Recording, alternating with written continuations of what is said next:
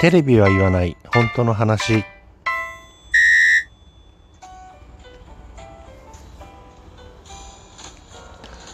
この番組は私智之が政治経済社会問題などなど自分の思ったことをぐだぐだとおしゃべりする番組です。何かしら皆さんの気づきだったりとか考えるきっかけになれば幸いです。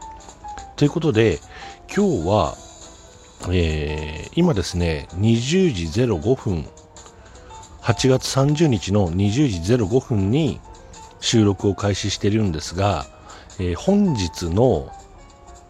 8月30日、本日の22時より、えー、急遽ですね、えー、山田トリオさん、10日の山田トリオさんの中の人 ね、山田トリオさん3人でやってらっしゃいますけれども、そのアカウント主っていうかね、えー、その中の方、えー、ゆっこさんっていう方と、えー、急遽コラボさせていただきます。えー、山田トリオの方々もね、えー、ご一緒に出ていただけるということなんで、えー、政治経済の話をね、コラボしてやらせていただきます。直前のね、えー、この収録の CM で何か意味があるのかって話なんですけど まあまあもちろん宣伝の意味もありますが、えー、このゆっこさんという方はですね、シャープ63、64あたりかな、僕がね、えー、お手紙をいただいて、お便りいただいて、えー、子供の頃からね、えー、政治が好きでしたっていう方からお便りいただきましたよという方です。ね、で、えー、コラボやろうねなんていう話をしていたところ、急遽ね、えー、いつやりますかって話を今日、えー、ツイッターの DM なんかでしていたら、あ、そうだそうだ。昨日だ、昨日の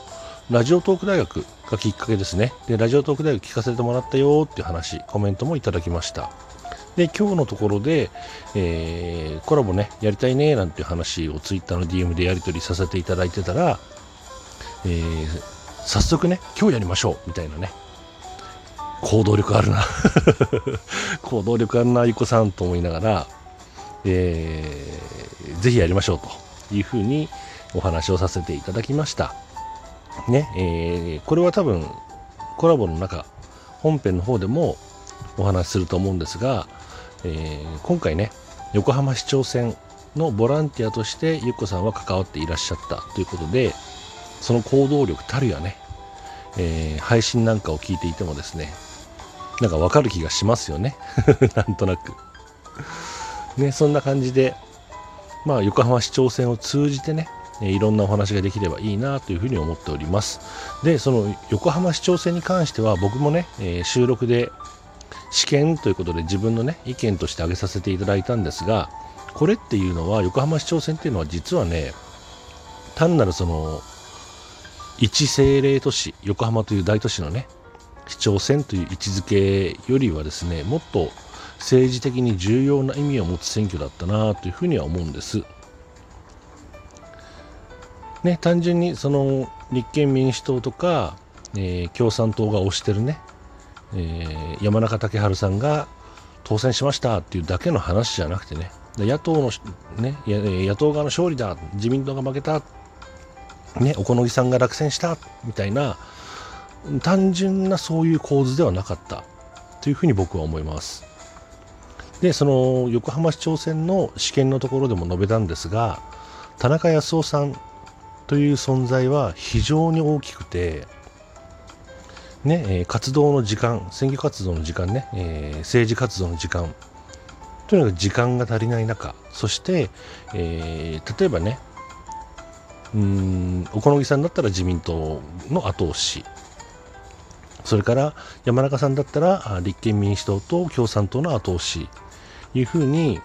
それぞれ、えー、支持母体というかねバックボーンがあったわけですけれども田中康夫さんは裸一貫ですよ。ね、えー、本当に何もない状態もちろんね田中さんの支持者っていうのはもちろん必ずいたでしょうけれどもでもねそういう政党のような大きなところから支持を受けることなくね裸一貫で、えー、市長選に飛び込んでそれであれだけの票を獲得したっていうのはものすごい意義あることだと思います。そしてその田中さんがなんでそれだけ票を獲得できたかっていうのはやっぱりその政策の訴えにあると思うんですね。その政策ねえー、田中康夫さんに期待したい、この政策を実行してもらいたい、そういうふうに考えた市民が多かった、そういうことでしょうね。そして、えー、その田中さんを後押しする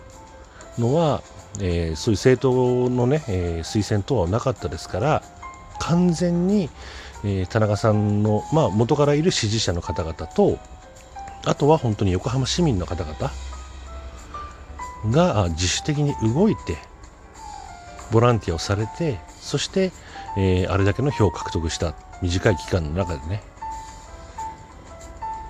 それはね、ものすごいことだと思いますよ。いわゆる市民運動、草の根運動っていうところだと思うんですけれども、まあ、うん今日ね、えー、ゆっこさんとのコラボの中でそういう話になるかどうかは分かりませんが、えー、僕はね、えっ、ー、と、来週、今週の金曜日か、にまたね、琉球さんのガチトークをやるわけですけれども、今回、今週のテーマはね、そういう、市民運動、草の根運動ということなので、まあ、そういうところに通じる話でもあるかなと。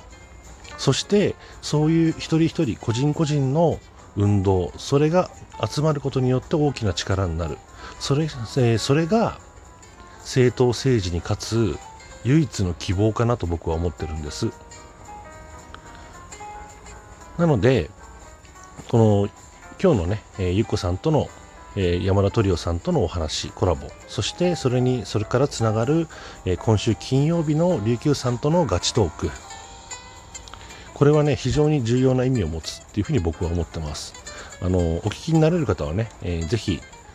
えライブでお聞きいただきたいですし、えその時間にね、聞けなかったよという方は、えアーカイブ、ライブのアーカイブ残しておきますので、えそこからね、えお聞きをいただきたいというふうに思います。まあ、僕のね、大体語る政治の話題っていうのは結構絶望的なっていうか 今の日本こんななっちゃってるよ、みんないいのかみたいなね、みんな目を覚ませみたいな話で、ね、えー、なんとなく暗い気分になっちゃう方もいらっしゃるかもしれませんが、希望がないわけじゃない。希望はあるんです。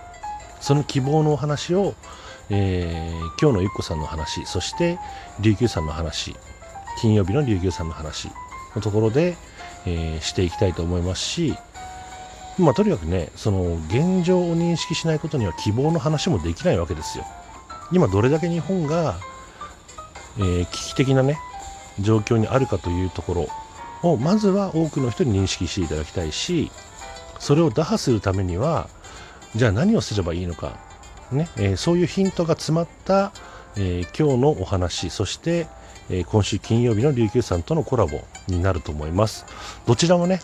ガチトーク、まあ、あの、コラボをさせていただくときは多分ガチトークというシリーズでやっていこうと思ってますので、えー、山田山田トリオさん、そしてゆっこさんともガチトークということで、えサムネを作ってあります。ね、そして、えー、山田トリオさん、ゆっこさんだけでなくね、えー、僕と、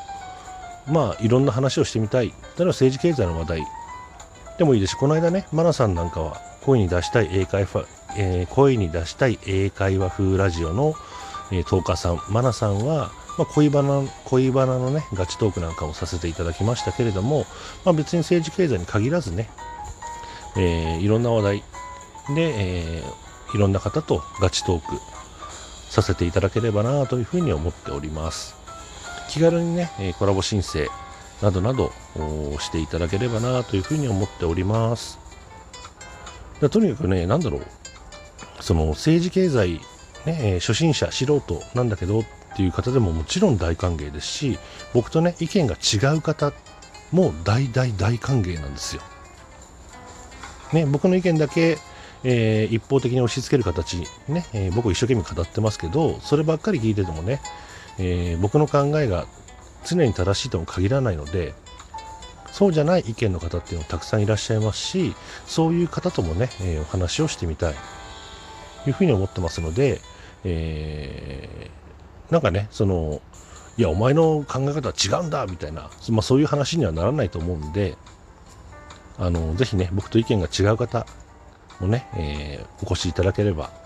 というふうに思います。なんかそういうコミュニケーションを取ることって大事だなと思っていてそういう、うん、些細なところから政治経済の話題が